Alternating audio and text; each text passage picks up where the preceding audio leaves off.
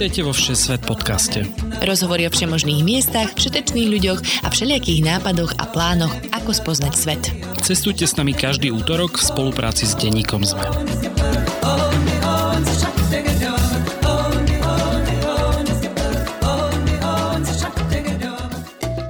Ahojte cestovatelia a cestovateľky, moje meno je Lukáš Ondrčani a vy počúvate novú epizódu Všesvet podcastu. V dnešnom diele budeme trochu skákať medzi kontinentmi, od žirev k medveďom aj medzi nadmorskými výškami.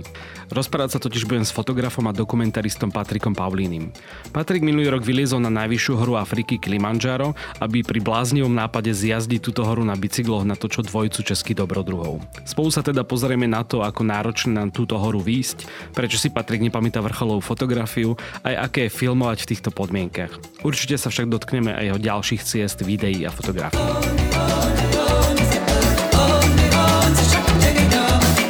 Čau Patrik, vítaj vo Všesvet podcaste. Ďakujem, pekný deň prajem. Ako ti posledné dni išlo hľadanie zubrov a hlucháňov a podobnej divokej zvery v slovenských horách? Nie úplne ideálne, hlucháne sú už vlastne po funuse, ale tie išli priam fantasticky, 2 mesiace dozadu. A zubre, bol som vlastne, neviem, či si to zachytil, alebo odkiaľ máš, že zubre práve, tak bol som práve posledný, že v poloninách. Chcel som zubre, ale oni sa na leto sťahujú niekde mimo tých polonín, čiže mal som iba jedného jedinca. A fantasticky išli hlucháne, znamená čo, že si videl jedného za týždeň, alebo... Lebo niekedy to z tých tvojich storiek na Instagrame vyzerá, že naozaj na tie divé zvery čakáš aj niekoľko dní, aby si vlastne spravil jednu fotografiu. No, bolo to nejak tak podobne, že najskôr som bol, že týždeň na jednej lokalite na Muránskej planine, kde som mal jedného hlucháňa minulý rok, ale neviem, nachodil som asi 70 km s ťažkým batohom, asi nejak cez 20 kilovým, spával som vlastne vonku a hlucháňa som nevidel vôbec, čiže nie je to ideálne, ale potom som našiel na druhej lokalite také veľmi pekné miesto s jedným hlucháňom, ktorého sa mi tam podarilo vidieť dokonca, že viackrát a natočiť aj super zábery. Aby som to teda trocha predstavil, tak ty si fotograf, dokumentarista, filmár a teda posledné 2 roky, možno aj kvôli tej pandémii sa viac začal venovať takýto wildlife fotografii, alebo teda aj videám. Sleduješ vidry, hluchanie, medvede, teda tiež sa ti podarilo nejaké stretnúť, keďže teraz je to také populárne stretnúť medveďa. Mňa úplne fascinuje, že tým vidrám sa ja asi nikdy nevyhnem. Že to, mal som takú príhodu, to bolo vlastne prvé také zvieratko, ktorému som sa začal venovať viacej a kým som natočil prvú vidru, tak to trvalo, že mesiac, s tým, že celé dni od rána do večera som trávil vlastne na váhu na lokalite, kam chodili a videli sme všetky pobytové znaky, ale vidru nie. A vlastne aj keď sme ju po mesiaci videli, tak sa mi ju samozrejme nepodarilo natočiť, čiže doteraz počúvam o tých vidrách kadejaké posmešky, čo neviem, ako si to myslel. A áno, nejak troška som tak premostil v tej tvorbe, je to práve z toho dôvodu, že predtým som veľa cestoval po zahraničí, po svete a robil som z toho nejaké výstupy, ale korona aj mňa trocha akože pribrzdila v tomto a začal som točiť na Slovensku také dokumenty o národných parkoch.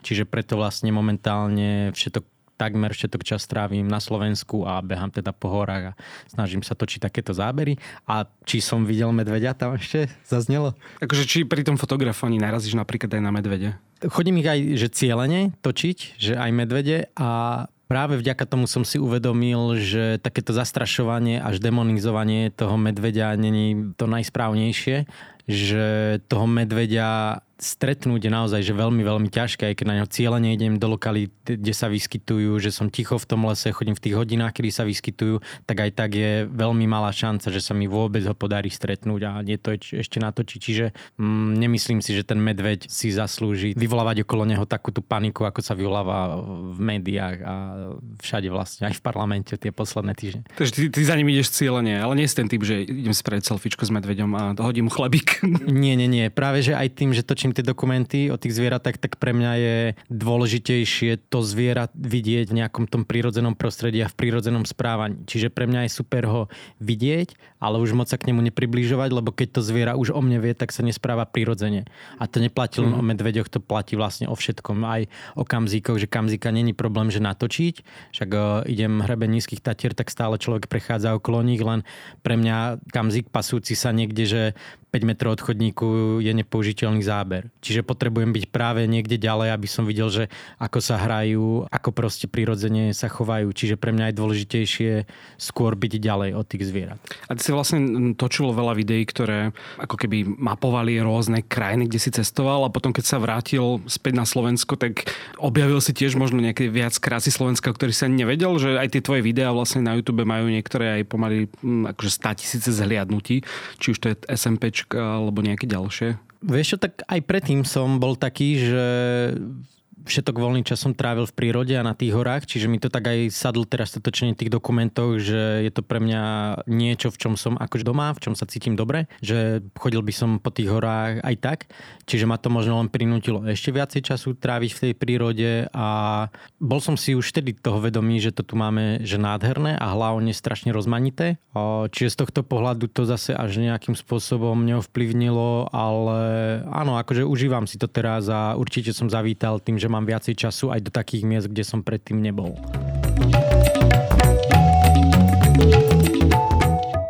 Teraz jednu z takých posledných ciest, kde si bol zahraničí, nech sa ešte teda pred tým Kilimandžárom pozrieme aj niekde inde, tak bola India. V čom ťa láka India? Pretože je to naozaj taká tá krajina, že ako hovoria Incredible India a teda buď ju nenávidíš, alebo miluješ, alebo teda pre mňa niečo medzi, že sú to také návaly emócií z jednej z druhej strany. Takže čo ťa teraz napríklad už asi teda druhý alebo tretíkrát pritiahlo do Indie? Už asi 4. alebo 5. to bolo, neviem. A ja neviem to ani nejak popísať proste, že čím to je a ako sme sa pred chvíľou spolu ešte rozprávali, že tiež si nevieš tú Indiu tak akože zaradiť tie emócie a nejak to spracovať, tak mal som to isté, že počas prvej návštevy, keď som prišiel domov, tak som bol šťastný, že som doma, že už tam viacej nepôjdem, ale že fotím a natáčam, tak ako som spracovával tie materiály, tak som zistil, že wow, že to boli úplne že nádherné emócie, ktoré som tam zažíval, aj keď paradox človek si vždy zapamätá tie najviac negatívne, že to v ňom tak najviac akože vždy rezonuje. A neviem, tá India je pre mňa taká, akože je to hej také klišé, ale že človek si tam proste uvedomí to, že sa máme akože fajn. Ale okrem toho je to pre mňa nesmierne fotogenická a zaujímavá krajina. Ja to tak nejak sa snažím vždy opísať, že India je pre mňa jediná krajina, kde mi stačí vyjsť pred hotelovú izbu, posadiť sa na chodník, na obrubník, byť tam celý deň a človek zažije neskutočné príbehy. A fakt nikde inde som to nezažil len v tej Indii, že nemusí nikde proste chodiť po nejakých pamiatkách, že vyslovene stačí niekde sedieť a je to wow. Teraz vlastne trávil asi najviac času vo Varanasi, čo akože pre mňa je taká naozaj že koncentrovaná India so vším všude od kráv v tých úzkých uličkách, ktorým sa musíš vyhýbať cez teda neskutočnú špinu, ale aj že výborné jedlo, mangolasy a podobné veci. Takže išiel sa tam vyslovne cieľene do toho Varanasi? Presne tento výlet som bol nejak 2-3 roky dozadu a išiel som vlastne že na festival Holi, to je ako keby nejaké ich vítanie jary a možno ste to už, respektíve väčšina ľudí to možno nejak zachytila, obhadzujú sa tými farebnými pigmentami. Čiže chcel som vlastne tento festival znova zažiť a potom som sa presunul do Varanasi, kde akože až tak moc toho není, že je to zaujímavé miesto tým, že je tam Ganga, je to vlastne najsvätejšie indické miesto. No a väčšina ľudí tam príde proste na nejaké, ja neviem, že 2 dni. Pozrie si tie uličky, to staré mesto, možno nejaký chrám a vlastne tie gaty. A ja som len v tom Varanasi trávil asi 2 týždne, lebo som to chcel nejak tak spoznať do hĺbky. A keď vravím, že tá India je pre mňa zaujímavá tými príbehmi, čo sa tam dejú, tak nepotrebujem sa presúvať na nejaké iné miesto, kde by som vlastne mal to isté. No a čo som tam chcel, tak chcel som vlastne sfilmovať ten gat, kde spalujú tých mŕtvych ľudí, čo je vlastne také cieľ každého Inda, aby bol spálený na konci svojho života práve tam. No a chcel som potom nájsť svätých mužov, ktorí sa nazývajú že Agori. To je taký celkom zaujímavý príbeh okolo nich, že oni majú niekoľko druhov tých svätých mužov a práve tento Agori verí, že tým, že sa pohybujú blízko smrti, tak sa stanú akýmsi nesmrteľnými. Ale to blízko smrti je akože veľmi teda doslovne vzaté, že oni naozaj akože jedia nejaké zvyšky z tých spálených tiel, alebo ak som to správne pochopil. Hej, je tam takých veľa až takých nepríjemných vecí, že keď si to človek dohľadá na Google, ale presne, že jedia aj nejaké tie nezhorené zvyšky tých tiel a potom, že aj spávajú, že pri tých telách a robia nejak tak, že kadejaké veci s nimi. Hej. OK. Cítil si sa nekomfortne, keď ťa potierali niekoho popolom? Hej. Nebolo to bohvie, čo len to bola taká situácia, že som nevedel, čo mám vlastne robiť, že ako mám na to zareagovať, lebo som s ním chcel ešte tráviť nejaký čas a fotiť s ním, tak nejak som to sa musel cez to prekusnúť. Napokon teda si s ním bol na druhom brehu, kde on teda, neviem, či tam má nejaké rituály, alebo teda ja som videl tie fotografie z toho druhého brehu Gangy, myslím. To vlastne sme tam išli iba na to fotenie, že nech máme akože kľud a tam som s ním aj robil taký akože nejaký rozhovor, respektíve som sa snažil, ale nešlo to celkom podľa mojich predstav. Ale čo bolo zaujímavé, tak ja som ich hľadal vlastne že všade, že niekoľko dní. Potom som si vygooglil, že je tam vo Varanasi v meste niekde nejaký chrám, ktorý je akože zasvetený tomuto štýlu svätých mužov, tým Agori. A bolo to tam také zvláštne, že všade boli akože nejaké kostričky a tak, ale ani tam sa mi nepodarilo nájsť. No a potom som ho našiel na jednom gate. A to bolo zaujímavé, že on tam bol akože non-stop, že kedykoľvek som tam prišiel, tak bol vždy na tom istom mieste, dokonca večer si proste iba tak tam, kde sedel celý deň, tak večer sa tam proste, že si lahol a prespal tam do rána, čiže celý čas bol na tom istom mieste, čo ma tiež tak fascinuje, ale v takom nedobrom pohľade na tej Indii, že tým, že som tam bol, že dlhšie v tom Varanasi, tak som stretával proste ľudí, ktorí boli, a takých hlavne tých bezdomovcov, ktorí boli celé dni proste na tom istom mieste, že oni sa neposunuli, že za 2 týždne, že meter. Že to bolo pre mňa úplne, že tí Indovia sú takí, že nepoznajú ani, nie že zahraničie, ale oni nepoznajú vedľajšie mesto. A toto mi prišlo tak, že tí ľudia nepoznajú ani nejakú vedľajšiu uličku. Že také... Žijú na jednom mieste stále. A teda, keby ste chceli vidieť viac, tak si akurát zverejnil na YouTube video práve z tejto Indie. Ale teda spýtam sa rovno aj na to fotenie a vlastne natáčanie na cestách, že... Je to niečo, čo teda určite to, keď sa tomu venuješ, aj možno pomáha, alebo teda ťa to inšpiruje, ale súčasne je niekedy napríklad spomalujúce alebo nejakým spôsobom problematické, že sa musíš všade napríklad trepať s technikou, čo teda napríklad v krajine ako India je niekedy riziko, aby ti niečo neukradli a podobné veci, takže máš niekedy pocit, že si povieš, že OK, teraz som fakt nemusel brať? Ani nemám skôr tento pocit, že nemusel som si to brať, ale skôr strašne by som si to tak prial niekedy zažiť, že bez tej techniky, že mať tu takú, že totálnu slobodu, lebo aj pri tom štýle cestovania tak som taký, že rád by som spával aj v tej Indii, mňa to fascinuje, že oni tam proste spávajú von, tí bezdomovci a tak a aj vo Vietname, keď som bol, tak proste ma úplne fascinovalo od niekedy som mal proste motorku, kúpal som sa v rieke a nemal som, že proste že vôbec nič, že úplne taká sloboda. No a ten foťák má od toho, že mi v tom proste bráni. A ani ten foťák nevadí v tom, že možno, že nejaká váha navyše, batok navyše, ale mne to prekáža v tom takom, že mi to vytvára strašne veľa stresu.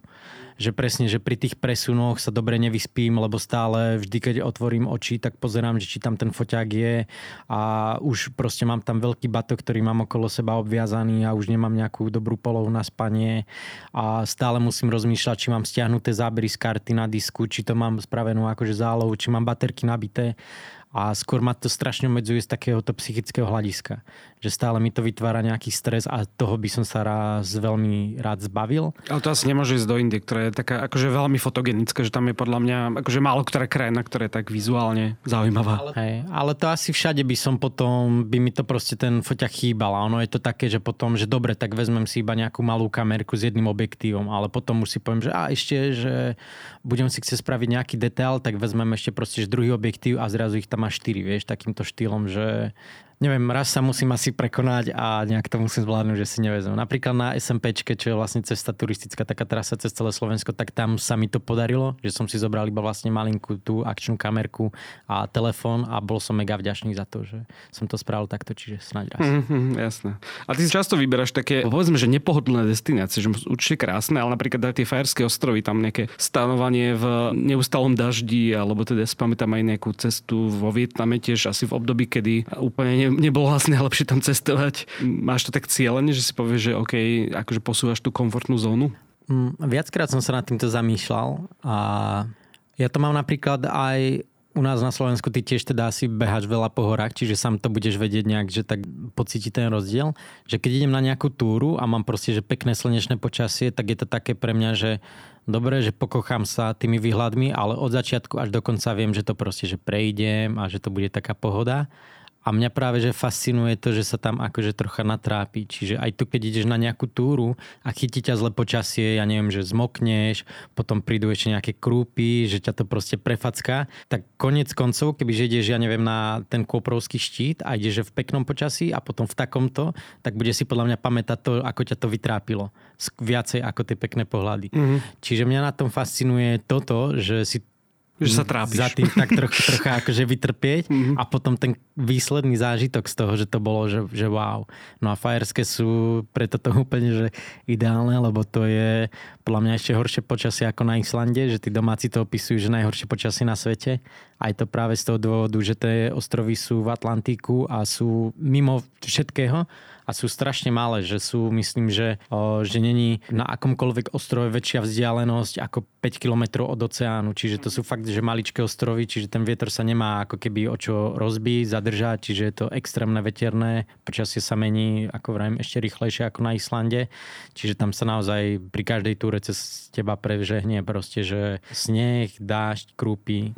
A ty máš šťastie na také rôzne zranenia pri tých cestovaniach, nie? Teda, ale tak také absurdné. Absurdné. Neviem, čo bolo také najabsurdnejšie. Ja si pamätám, že v tom Vietname si mal nejaké pady na motorke, ale to zase asi kto nemal vo Vietname pad na motorke. Hej, vo Vietname som mal pad na motorke, ale asi také najsmiešnejšie, čo sa mi stalo, tak som padol do kanála po vlastne nejak vyššie pupku. A to bolo tak, že ja sa bojím psov a musel som prejsť takou tenkou uličkou smerom na hlavnú cestu okolo 2 psov. To bolo vo Vietname tiež, hej? A to bolo Bali. Bali, A vlastne už som bol tak, že pri nich, už som ich prešiel, strašne mi bylo srdce a som sa tak otáčal proste za nimi, že či teda za mnou idú, či ma kusne do tej achilovky alebo nie a zrazu som cítil, že niekde padám proste. Tak som sa tak obliadol a bol som proste nejak, že takmer po prsia v kanáli, taký, že ja neviem, to malo nejak, že 80x80 cm, no a tak mi akurát vyšiel krok, že som sa vytiahol. No a najhoršie bolo to, že teraz vlastne som musel ísť späť na to ubytko znova okolo tých psov. S tým, že už som bol, že celý krvavý od toho, lebo mi to rozrazilo vlastne pišťal tá hrana a... Ale super, mal som šťastie akože na dobrého doktora, na šťastie, ktorý mi to vlastne strašne dlho čistil, tú ránu.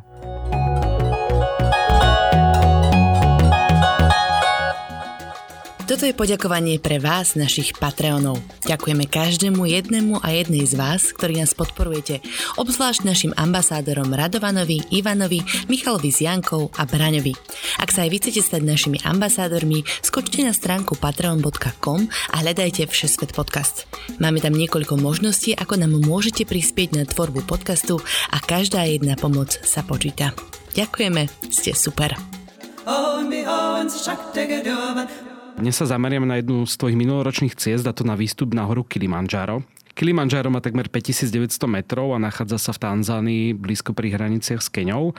A ty teda v horách tráviš veľa času, ale sám si hovoríš, že ťa možno úplne nelákala takáto hora. Prečo? Za bežných okolností by som Kilimandžaro určite nešiel. Nikdy som nad tým nerozmýšľal a potom mi prišla takáto ponuka, že točiť, ako si v úvode spomínala, tých chalánov pri zjazde a pri vyšlape na bajkoch na Kilimandžaro, tak mi to prišlo akože taký veľmi zaujímavý projekt a vtedy ma to že nadchlo. Ale Kilimandžaro je pre mňa aj všetky tie hory tohto štýlu, že nechcem to nazvať, že turistické, ale proste také hory, že kde potrebujete si zaplatiť akože guidov, ktorí sa vás postarajú a doslova vás tam nejakým spôsobom vytiahnu. Aj to skôr na nich ako na vás, tak ma to absolútne proste neláka, že aj to Kilimandžaro si viem predstaviť, že by som išiel, že ja neviem, že možno, že na viac dní, že by som tam mal kľud, tým pádom by som bol lepšie aklimatizovaný, nemal by som proste tie problémy s tou výškovou nemocou a mal by som to o mnoho väčšom kľude, ale takéto výstupy sa častokrát riešia v čo najkratšom čase a potom ten človek si to vlastne ani neužije a len ho tam proste vytiahnu a neviem. Mám rád proste vystúpiť niekde, kde sa o to zaslúžim sám. A to sa vlastne potom dostaneme k tomu, že čo treba na to Kilimandžaro, ale tam sa teda nedá dostať bez guidov, že nie to, takže si tam vybehneš, keď sa ti chce. Nedá. A ty si tam teda bol, ako si hovoril, v podstate pracovne, bol si natáčať Tomáša a Ondru z Čiech, teda českých cyklistov. A ako sa ti s nimi spolupracovala? V čom to bolo možno iné, ako keby si teda išiel či už sám, alebo možno nie takto pracovne? Ja som bol strašne na to zvedavý. Ja s tými chalanmi som sa vôbec nepoznal, iba nás spojila akože jedna taká česká značka, pre ktorú ten Tomáš vlastne akože športuje, bicykluje. Ja som pre nich už točil nejaké projekty. A prvýkrát sme sa videli na letisku, no a nakoniec to boli akože super chalani, zaujímaví. celé to bicyklovanie spravili takú o mnoho väčšiu dynamiku do toho výstupu, aj do toho videa, čo následne akože vzniklo, že nebolo to proste iba o nejakom výstupe. Ty si vravel, že vyliezol na Kilimandžaro, ale Kilimandžaro není, že vôbec akože nejaké že náročné. Že, vykračal. Boli sme, že super partia, každý proste sme boli nejaký iný, tak sme sa tak nejakým spôsobom doplňali a bola to super zábava. A stihli ste napríklad vidieť ešte aj niečo z tej krajiny, z tej Tanzánie, alebo ste sa už sústredili čisto na samotnú horu? Tak celý ten výlet bol hlavne kvôli tomu Kilimandžaru, iba čo mi bolo trocha akože ľúto, ale tak šiel som pracovný, čiže nemohol som tam nejak do toho že zasahovať. Mali sme iba jeden deň voľna pred tým výstupom, tak to som chalanov presvedčil, že ísť pozrieť na safari, keď sme už tam. No a nakoniec to safari bolo také, že mal som strašné výčitky, lebo mali z toho možno také iné pocity, že čo tam uvidia a ako uvidia. A oni to išli na bicykli, teda to safari, hej? Alebo dalo sa to, či... No to boli tiež moje výčitky, lebo to sme si tak predstavili na začiatku, že poďme na safari, že spravíme zábery, ako jazdíte pomedzi zebry a takéto. No a nakoniec nám vraveli, že áno, že dá sa to, že na bicykli, že treba niečo priplatiť, ale že to bude, že super. Bolo tam také otvorené priestranstvo v lese hneď na začiatku, kde boli akože nejaké zebry, opice, ale pomerne ďaleko. No a potom museli prejsť nejakých 20 kilometrov po úplne rozbitej ceste s nejakými akože miernymi stúpaniami. Ja som šiel vlastne v džípe, oni šli za nami. A no akože strašne sa trápili, ja som im nezavidel, tak potom vymyslel niečo také, že sa zachytili vlastne od džíp lanami a že sa aspoň ťahali, ale stále to nebolo príjemné, lebo zrazu spod džipu vyskočila skala, vieš, zbadal na poslednú chvíľu. Nie, zabrala skala, hej. Hej, a celé to bolo trocha iné, ako sme si predstavovali, ale myslím, že bolo to zase fajn. Z môjho pohľadu. A oni ťa nedali nejaký trest, že si poslal na safari, kde nevideli teda? Akože trocha potom začala viaznúť komunikácia, nasledujúca 2 dní, ale nie, v pohode. Že bolo to také, ten záver bol potom dobrý, že prišli sme na takú druhú lokalitu, ale viem si to predstaviť, že ja by som bol strašne nahnevaný, lebo idú na ten výstup, chceme si dať, že oddychový deň alebo čo a tam šlapu 20 kilometrov proste cez fakt, že nepríjemný terén a tak by som bol asi extrémne vytočený. A pritom tam nie sú až tak tie nekľúčke medzi laumy a podobne. No. A videli ste nakoniec teda aspoň nejaké zvieratá? Ale videli sme. Úplne ma to fascinovalo, lebo keď fotím tú zver, tak ja neviem, môžem tam čakať 3-4 dní a nevidieť nakoniec že nič. No a ja neviem, či to tam nejakým spôsobom strašne ma to zaujíma, čiže môžete napísať do komentu. Má to komenty toto? Bude to mať aj komenty, keď to dáme. Že ak ste boli niekde na safari, že ako to tam sakra funguje, že či tá zver je proste zakrmovaná alebo čo, lebo aj čo som videl nejaké videá, tak prídu tie zvieratá až ku kempom, že proste tých ľudí sa vôbec neboja, čo je pre mňa absolútne nepredstaviteľné, aby to robilo že divoké zviera. Aj tu vlastne sa držali, že na nejakých konkrétnych miestach, že ja neviem, že 5 druhov zvierat proste pokope, že mne to prišlo úplne že nereálne. Takže žirafu odfotíš skôr ako hluchania. Tak. A väčší zážitok je z hluchania, či sa žirafí? Tak pre mňa ten hluchán, že práve tým, že to není také, že jednoduché, tak jednoduché, no tak hej, keď má človek na to prostriedky, že ide na safari do Afriky, tak to tam odfotí už potom akože ľahko tie zvieratá, ale taktiež je to finančne náročné, aby sa tam k tomu dostal, čiže možno pre niekoho jednoduchšie nakoniec odfotiť aj toho hlucháňa, ale práve to, že je to taký raritnejší druh, alebo je to náročnejšie, tak je to pre mňa o mnoho väčší zážitok. Teda ten hlucháň.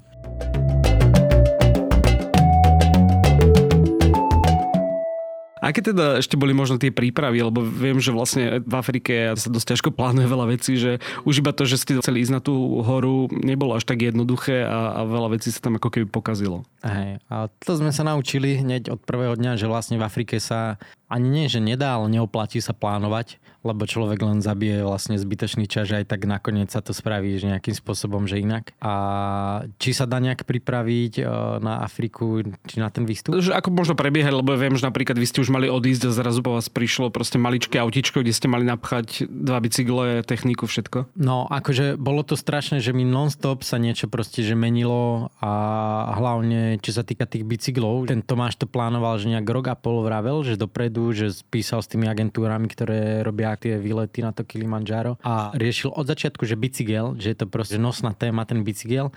No a nakoniec, keď sme tam prišli, že už na štart tej túry konečne po takmer celom nečakania, po obede, podvečer pomaly sme tam prišli, tak vravia, že no ale tu sa nedá bicyklami. Tak potom, že dobre, takže ich vyvezú akože do prvého tábora, to sme boli myslím, že nejakých 1800 a vychádza to nejak tak približne, že každý deň dáva človek, že 1000 metrov výškových, posledný deň vlastne 2000 a že do prvého tábora prinesú bicykle. Prídeme do prvého tábora a bicykle nikde. Takže v tom vyššom tábore už budú. Tak tam potom ale našťastie, že boli... A už ste mali asi aj stres, že či vôbec tam budú, hej? Že či tam vôbec budú, no. Neviem. Stále proste sa to menilo a hlavne chalani boli na to nahnevaní, že mali šlapať a chceli na tých bicykloch a stále proste niečo. Ako vyzerá možno ten samotný výstup? Je tam potrebná nejaká aklimatizácia? Alebo koľko dní vlastne vám trvalo, kým ste prišli pod Kilimandžaro a kým ste vlastne vyšli až na ten vrchol? Nepamätám sa presne, ale myslím, že my sme to šli, že 4 alebo 5 dní s tým, že jeden deň sme mali práve kvôli tým bicyklom taký, že aklimatizačný, že sme ostali vo výške 3800 metrov a spravili sme si vlastne iba takú krátku túru na 500 výškových metrov a vrátili sa. Že v tomto tábore 3800 sme vlastne strávili, že 2 noci. To bol deň pred tým už samotným výstupom. Potom z 3800 sme šli do 4800 a zo 4800 potom v noci vlastne už na ten samotný vrchol, čo je niečo cez 5800. A áno, to telo vlastne čím viacej času trávi v tých výškach, tak tým lepšie si akože zvykne. Dá sa to myslím, že aj kratšie, že sa to chodí myslím, že aj na nejaké 3 dní, ale potom je tej výškovej nemoci, že väčšia pravdepodobnosť. A čo sa týka nejakej samotnej prípravy, tak je to vec, na ktorú si to telo moc nevieme akože pripraviť. Že ono, nejaký dôchodca to môže znášať lepšie tú výškovú nemoc alebo tú nadmorskú výšku ako nejaký športovec. Že, čo som počul, takže údajne aj Sagan a Chára, že to proste nedali že na vrchol, že sa otáčali pod vrcholom práve kvôli tomu, že to nezvládali. No a tiež na vrchole sme mali nejakých starších akože ľudí. Čiže je to také, že každé telo na to reaguje inak. A dá sa myslím na to pripraviť, sa mi zdá, že hypobarická komora sa to volá, že aj na Slovensku, kde sa akože nasimuluje tá nadmorská výška, tie tlaky, úroveň kyslíka a trávi tam človek deň, dva, aby si to telo na to pripravil. Prekvapilo ťa napríklad teda, že zrazu asi teda ti nebolo úplne dobre pri tom výstupe? Neprekvapilo, lebo už keď som tam ja išiel, ja som sa strašne bál toho, že na mne je ako strašne veľká miera zodpovednosti, že tam mám natočiť ten dokument z toho výstupu. A bál som sa tým, že som nebol nikdy v takej výške. Bol som možno najvyššie niečo pod 4000, že ako to budem zvládať, či tam vôbec výjdem a nie to ešte v tej výške akože točiť, ale tak stále sme, tak má akože tí chalani, že ak niekto výjde, tak proste natočíme nejaké zábery na tie akčné kamery alebo takéto veci, že nejaké zábery akože budú. Ale stále tá zodpovednosť hlavná bola na mne, že ak ja niekde odpadnem, tak čo potom, z čoho budem strihať akože ten dokument. A stratil som sa v otázke. Či tie pocity už potom prekvapili, keď to teda prišlo, že čo sa vlastne dialo? Lebo dosť teda asi z vás troch to vyzeralo, že ty si mal s tým ako keby najväčší problém s tovičkou chorobou. No, ja som to začal prvýkrát cítiť niekde okolo 3000 metrov, že dýcha sa akože inak a vlastne všetci sme to tak cítili, ale tam sme si na to ešte akože rýchlo zvykli. A potom mi to prišlo vlastne pred tým táborom vo výške 4800 metrov a to bol vlastne taký deň, že celé to bolo, aj celé Kilimandžaro je dosť taký chodiak, že je to pomerne že plitké, že nie sú tam nejaké strmé výšlapy, len proste človek kráča niekoľko hodín a tých 1000 výškových metrov zrazu proste naberá ani nevie ako. Fyzicky to není, že absolútne náročné. Až ten posledný deň, ten záverečný výstup už na kráter tej sopky, tak je akože taký strmší, ale inak je to už úplne v pohode.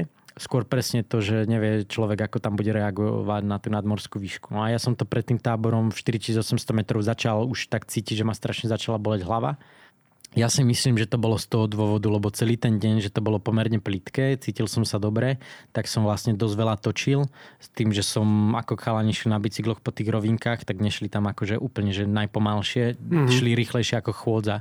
A ja som ich vlastne naháňal s tou kamerou a ešte okolo nich krúžila tak a celý deň som vlastne, že keď oni oddychovali, tak ja aj tam som robil nejaký časozber a tak a ono sa to nezdá, ale stále človek proste sa hýbe s tou kamerou, stále niečo nastavuje. Čiže myslím si, že toho, ako som vydával tú energiu navyše, som cítil v tých 4800, že ma strašne rozbolela hlava. Následne som si spravil akože nejaké že dýchové cvičenia, lebo som videl na tom oximetrii, že vlastne to okysličenie není, že je moc dobré. Tak sa mi to že zlepšilo. A potom, keď sme začali šlapať už ten záverečný výstup posledných 1000 výškových, tak som už bol že úplne v pohode. No a šlo sa mi dobre, možno v 5300 zrazu išiel oproti nám nejaký človek, ktorý padal proste na nohy. No a bol to jeden z našich tých nosičov a to bol fakt, že strašný pohľad, že on proste sa nedokázal postaviť, že na nohy, že proste padal na štyri a úplne k ním tak akože knísalo, tak utekal dole do táboru. No a vtedy som si povedal, že asi to je také vážnejšie, ako som si myslel, že fakt to asi nie je sranda. Potom následne začal fúkať strašný vietor, mne bola strašná zima vlastne na chodidlá a na ruky. Vám zamrzla vlastne voda v camelbackoch, hej? Zamrzla nám voda vlastne v tých camelbackoch, čo ešte nás upozorňovali na to, že keď sa akože napiješ, tak musíš potom vyfúknuť, aby ti neostávala voda v tej trúbke, čo sme akože robili. No ale vlastne potom aj tak nám to všetko zamrzlo vlastne v tom piesiku, cez ktorý už akože piješ. A ja som sa to snažil prefúknuť, ale aby ste si vedeli predstaviť, tak aj keď sa napijete vlastne, že dáte si len glk z toho za normálnych okolností, tak už v tej výške sa tak zadýcháte, že som to potom, ja neviem, 30 sekúnd rozdýchával ten akože jeden glk, že fakt to není sranda proste, že už tam akože dýchať. No a do toho som sa to snažil ten ľad akože nejakým spôsobom, že prefúknuť, tak strašne ma to vyčerpalo. Potom ma napadlo, že som si to strčil akože pod bundu, tam sa mi to roztopilo, ale vlastne sa vám tiež zamrzlo, čiže sme mali už len jednu vodu, im sa to nepodarilo nejak že odmrznúť. No ale potom to bola taká kríza, taká psychická, že vlastne ten nosič, potom tá voda, strašná zima a vtedy si vravím, že fú, že ja neviem, či to akože dám, ale cítil som sa dobre. No a potom už keď sme sa dostali akože na ten kráter, to je také sedlo nejakých 5500, tak tam super, proste, že cítil som sa dobre, nemal som žiadne ťažkosti, som sa pozeral proste celý čas na hviezdy, že úplne nádhera. No a potom znova začalo svitať, vytiahol som kameru a znova nejaká energia navyše a prišlo mi proste, že strašne zle. Ešte jeden chalan vlastne, ten Ondro, tak on mal problémy, že ho strašne rozbolol žalúdok. Tomáš to zvládal, ten akože ten, okolo ktorého bol postavený ten príbeh super, až na vrchol. No a ja vlastne, ako som začal hore točiť, tak som vlastne zvracal, že takmer po každom zábere som proste sa vyzvracal, lebo som fakt, že nevládal. Ešte dobré, že ty si bol ten, ktorý natáčal a nenatáčali stále teba, hej? No, aj keď v tom filme to tam zopárkrát je. Hej, no bolo mi to tak ľúto, že prečo to nenatočili, ale bolo toho... Fakt tam hore to už to točenie bolo proste, že človek mal ťažkosti sám so sebou a nie to ešte točí. No. A znova som tam myslel na to, že je na mne tá zodpovednosť, že musím niečo, ale mal som tam taký zvláštny stav, že ja neviem, či to bolo únavou, tým všetkým, tou výškou, ale tam bolo, že úplne že nádherné, že keď si predstavíš, že inverzia, z toho vystupovali, že ľadovce. Také ľadové osne, ne? A ja som si akože predstavoval ľadovec ako taký veľký, ale to bolo naozaj, že na tých kameňoch iba také kúsky ľadu podľa toho videa. Na chodníku je taký už len natiahnutý taký plád malý, ale potom dole sú že väčšie časti ešte, ono je to tam už taká, že pomerne malá plocha. To je ešte zaujímavo, že sa povráva, že o nejakých 30 rokov by sa to už malo celé roztopiť, vlastne nenávratne. Čiže nevydržiť tam už dlho, fakt to není veľa. Ale bolo to akože nádherné. A ja som šlapal vlastne pomedzi to a ako som bol v tom stave taký nedokysličený alebo čo, tak ja som mal pocit, že úplne som zacítil, ako keď spíš a máš už ten stav taký, že nie si ešte úplne prebudený a niečo sa ti sníva, ale už tak akože vnímaš. Tak nejak tak som sa ja akože cítil s tým, že ma bolelo brúško.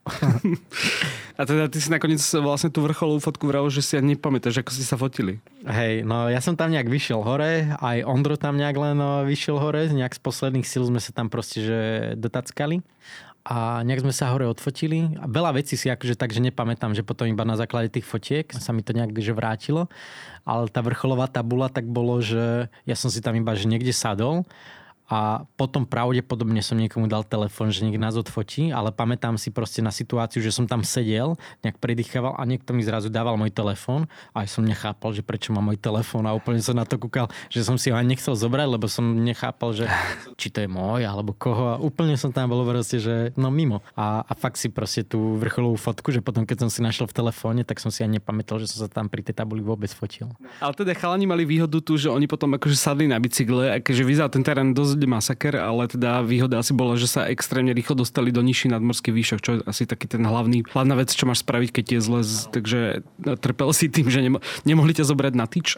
Asi by to bolo dosť bolestivé a hlavne neviem, ako by som sa tam držal, lebo ja som fakt nebol schopný proste, že spraviť krok.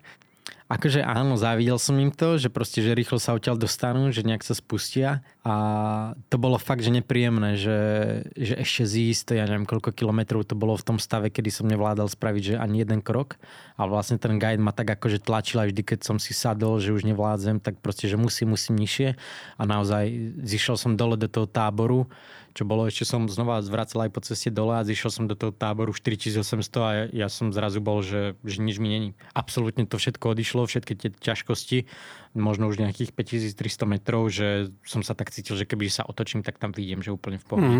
Že zrazu fakt, ako som strácal tú nadmorskú výšku, tak to telo bolo, že úplne zrazu v pohode.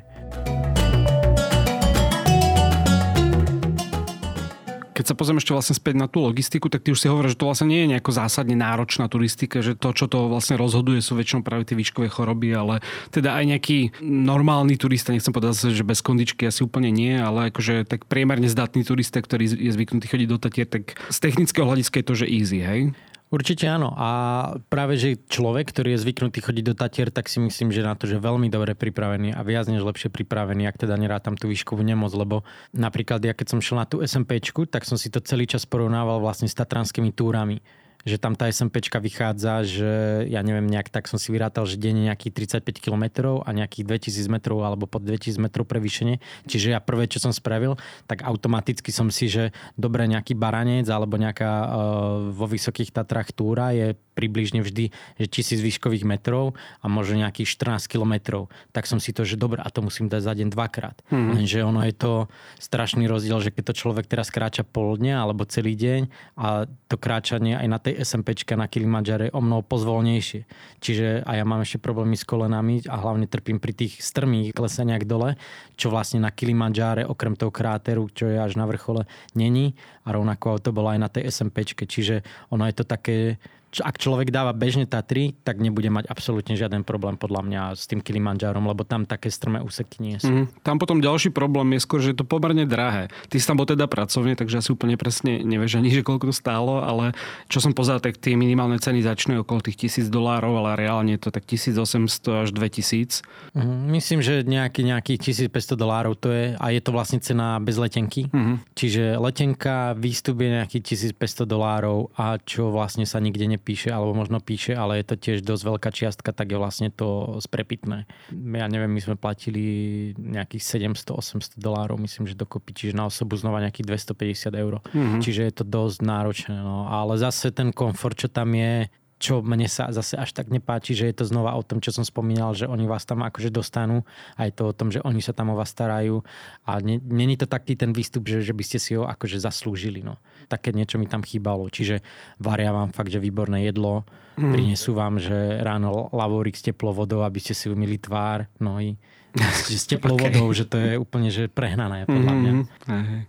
A kedy možno najlepšie obdobie, v ktorom mesiaci ste vlastne boli na Kilimandžare? Neviem, že kedy je že najlepšie obdobie, že nemám to až tak, že ščítané, ale my sme boli druhá polka augusta a bolo to super. Nebolo nejak veľa ľudí, ale možno to bolo aj spojené s tým ešte, že s koronou, že tam bolo že málo turistov, ale nebol tam už vlastne sneh, že možno v tých jarných mesiacoch tam ešte nejaký sneh a určite to je o niečo náročnejšie. Ja si pomôžem, čo som si ukradol od kamarátov z Travelistanu, tak oni píšu teda, že najlepšie je január, február alebo august, september, lebo vtedy je najsuchšie, ale že potom medzi januárom, marcom a medzi júnom a októbrom je to celkom v pohode, takže v podstate je to asi o dosť priateľnejšie ako napríklad nejaké himalajské hory, kde naozaj tie okna sú niekedy na jar a na jeseň také obmedzenejšie. Je niečo z výbavy, čo ti napríklad chýbalo a čo si podcenil a naopak niečo, čo si bral zbytočne? Nebolo nič také, že čo by som mal, že zbytočné, ale možno som podcenil, že rukavice. Že ja celkovo tie rukavice moc nenosím, aj keď som niekde na horách, že tie ruky mám také, že mi akože vydržia a proste tie rukavice mi pri fotení často vadia. No a chalani mali, že dvoju rukavíc, aj vlastne keď sme mali ten taký posledný príhovor večer pred záverečnou etapou toho výstupu, tak Gajdi nám vraví, že dajte si jedni, druhé rukavice a tak ja si vravím, že dobre. A topánky som tiež mal iba také trailové, proste tenké, ale mal som akože nejaké hrubšie ponožky, ale tiež som cítil dosť zimu na prsty, ale tie rukavice hlavne, to bola vec, ktorú som podcenil. Prejdeme na takú kategóriu, že gastro. Ty si spomínal, že sa nepovažuješ úplne za gastroturistu, alebo teda často sa stravuješ práve nejakých tých low-costových, ale podarilo sa ti niečo ochutnať zaujímavé v Tanzánii? Fú, voláčo, hej, keď sme sa vrátili, tak sme si naobjednávali tam niečo lokálne, ale boli to také, myslím, že dosť tam išlo, že kura a mali sme, že nejaké, že kuracie pečienky, ktoré boli zážitkom tým, že boli neskutočne tvrdé. A Ale nič tam nebolo, že snažili sme sa dávať akože také domáce veci, ale to boli dosť také mäsové, že nejaké že stejky a tieto kuracie pečenie. Nefičia tam také tie šašliky, že na tých akože špízoch na grill, alebo teda v Rwande to všade každá iná krčma mala grill a k pivu si mohol dať takýto šašlik. To neviem, lebo vrajím, že my sme tam boli na ten výstup, čiže nejak sme to tam akože takto nejak že moc nespoznali, že nejaké mesto krčmi, ale strašne tam išlo presne, že grill a mäso. Že neboli to ani šašlíky, to boli proste celé akože veľké kusy mesa a kuriat, ktoré sa grilovali. Ale hej, nie som nejaký, že gastroturista zrovna, ale tak keď je nejaký taká, že hlúposť, na ktorú budem spomínať, takže snažím sa to, ale to je hlavne asi skôr tá Ázia. Že skúšal som také, že tarantuli a ten hmyz a takéto veci. Okay. A na tej expedícii sa ako stravovali, keď si vravel teda, že vám tam vyvárali, videl som, že ste sa tam ráno vždy strihali o palacinku poslednú a podobne. Hej, no super, že to bolo úplne ako nejaké hotelové raňajky, že sme tam mávali, hlavne tie prvé dni sme ešte mali, že nejaké, tak vždy sme mali nejaké zemiaky, ryžu, cestoviny a prvé dni sme mali ešte mäso, potom to mäso sme už vlastne nemali asi kvôli tomu skladovaniu v tých nasledujúcich dňoch, ale tá strava bola fakt, že výborná. A vždy sme mali že nejakú že polievku teplú, potom teplé hlavné jedlo a vždy nejaké ovocie alebo tie palacinky, že ešte aj sladké. Že to bolo... Tak v Hurgade, all inclusive. No fakt. Fakt to bolo prestrelené. Akorát to výškou chrbou, hej. Dá sa nejakým jedlom, alebo teda ja viem, že tak v Južnej Amerike sa stále hovorí o tých kokových listoch, že to ti pomôže na výškovú chorobu, ale neviem, či to je teda pravda. Tiež neviem ti potvrdiť tie listy, ale dá sa hej nejakým že jedlom. Viem, že veľmi dobrý celkovo na žalúdok je že zázvor. Mm-hmm. Čiže aj to sme tam mali, ale Tomáš mal od jedného českého horolezca, mu dal nejakú pastu z nejakých kysnutých sliviek. Okay. A bolo to akože, no fakt to bolo extrémne hnusné.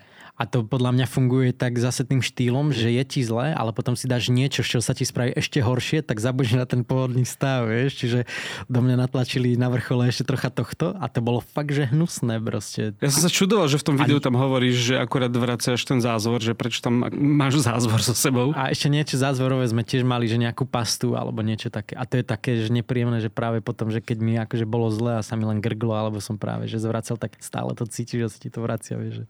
Ako zo slivov. No, také niečo.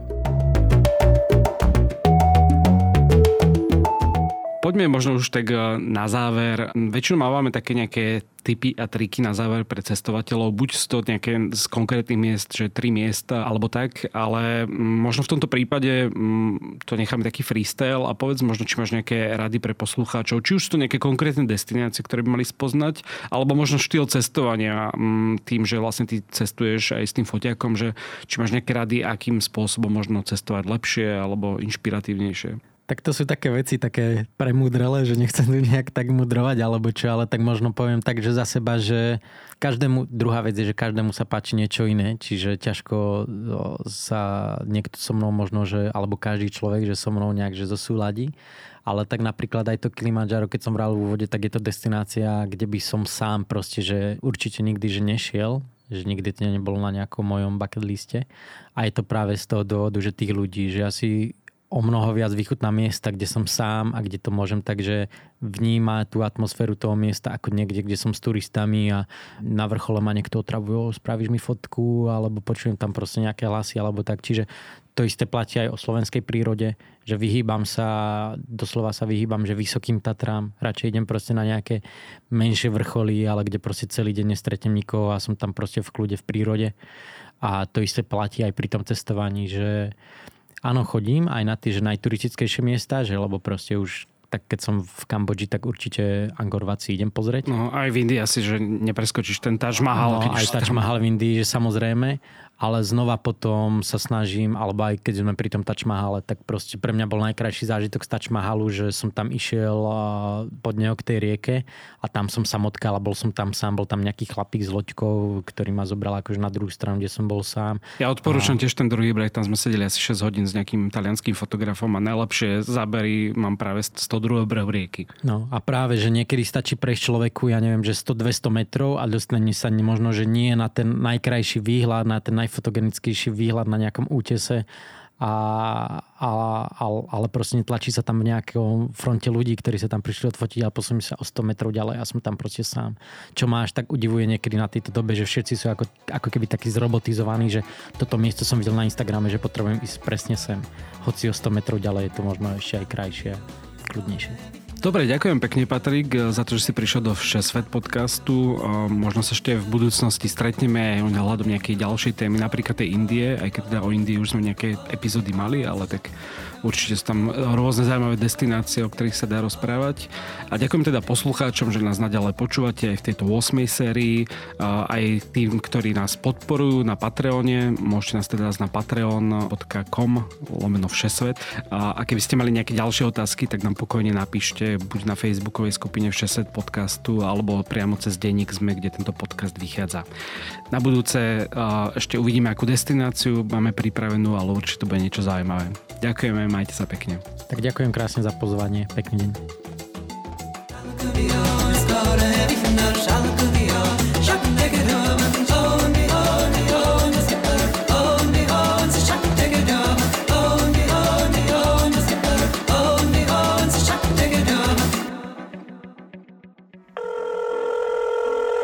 Dobrý deň. Dobrý deň, tu je Adam Blaško, ja moderujem satirický podcast Piatoček. Máte na chvíľku čas? Akože absolútne vôbec, hej.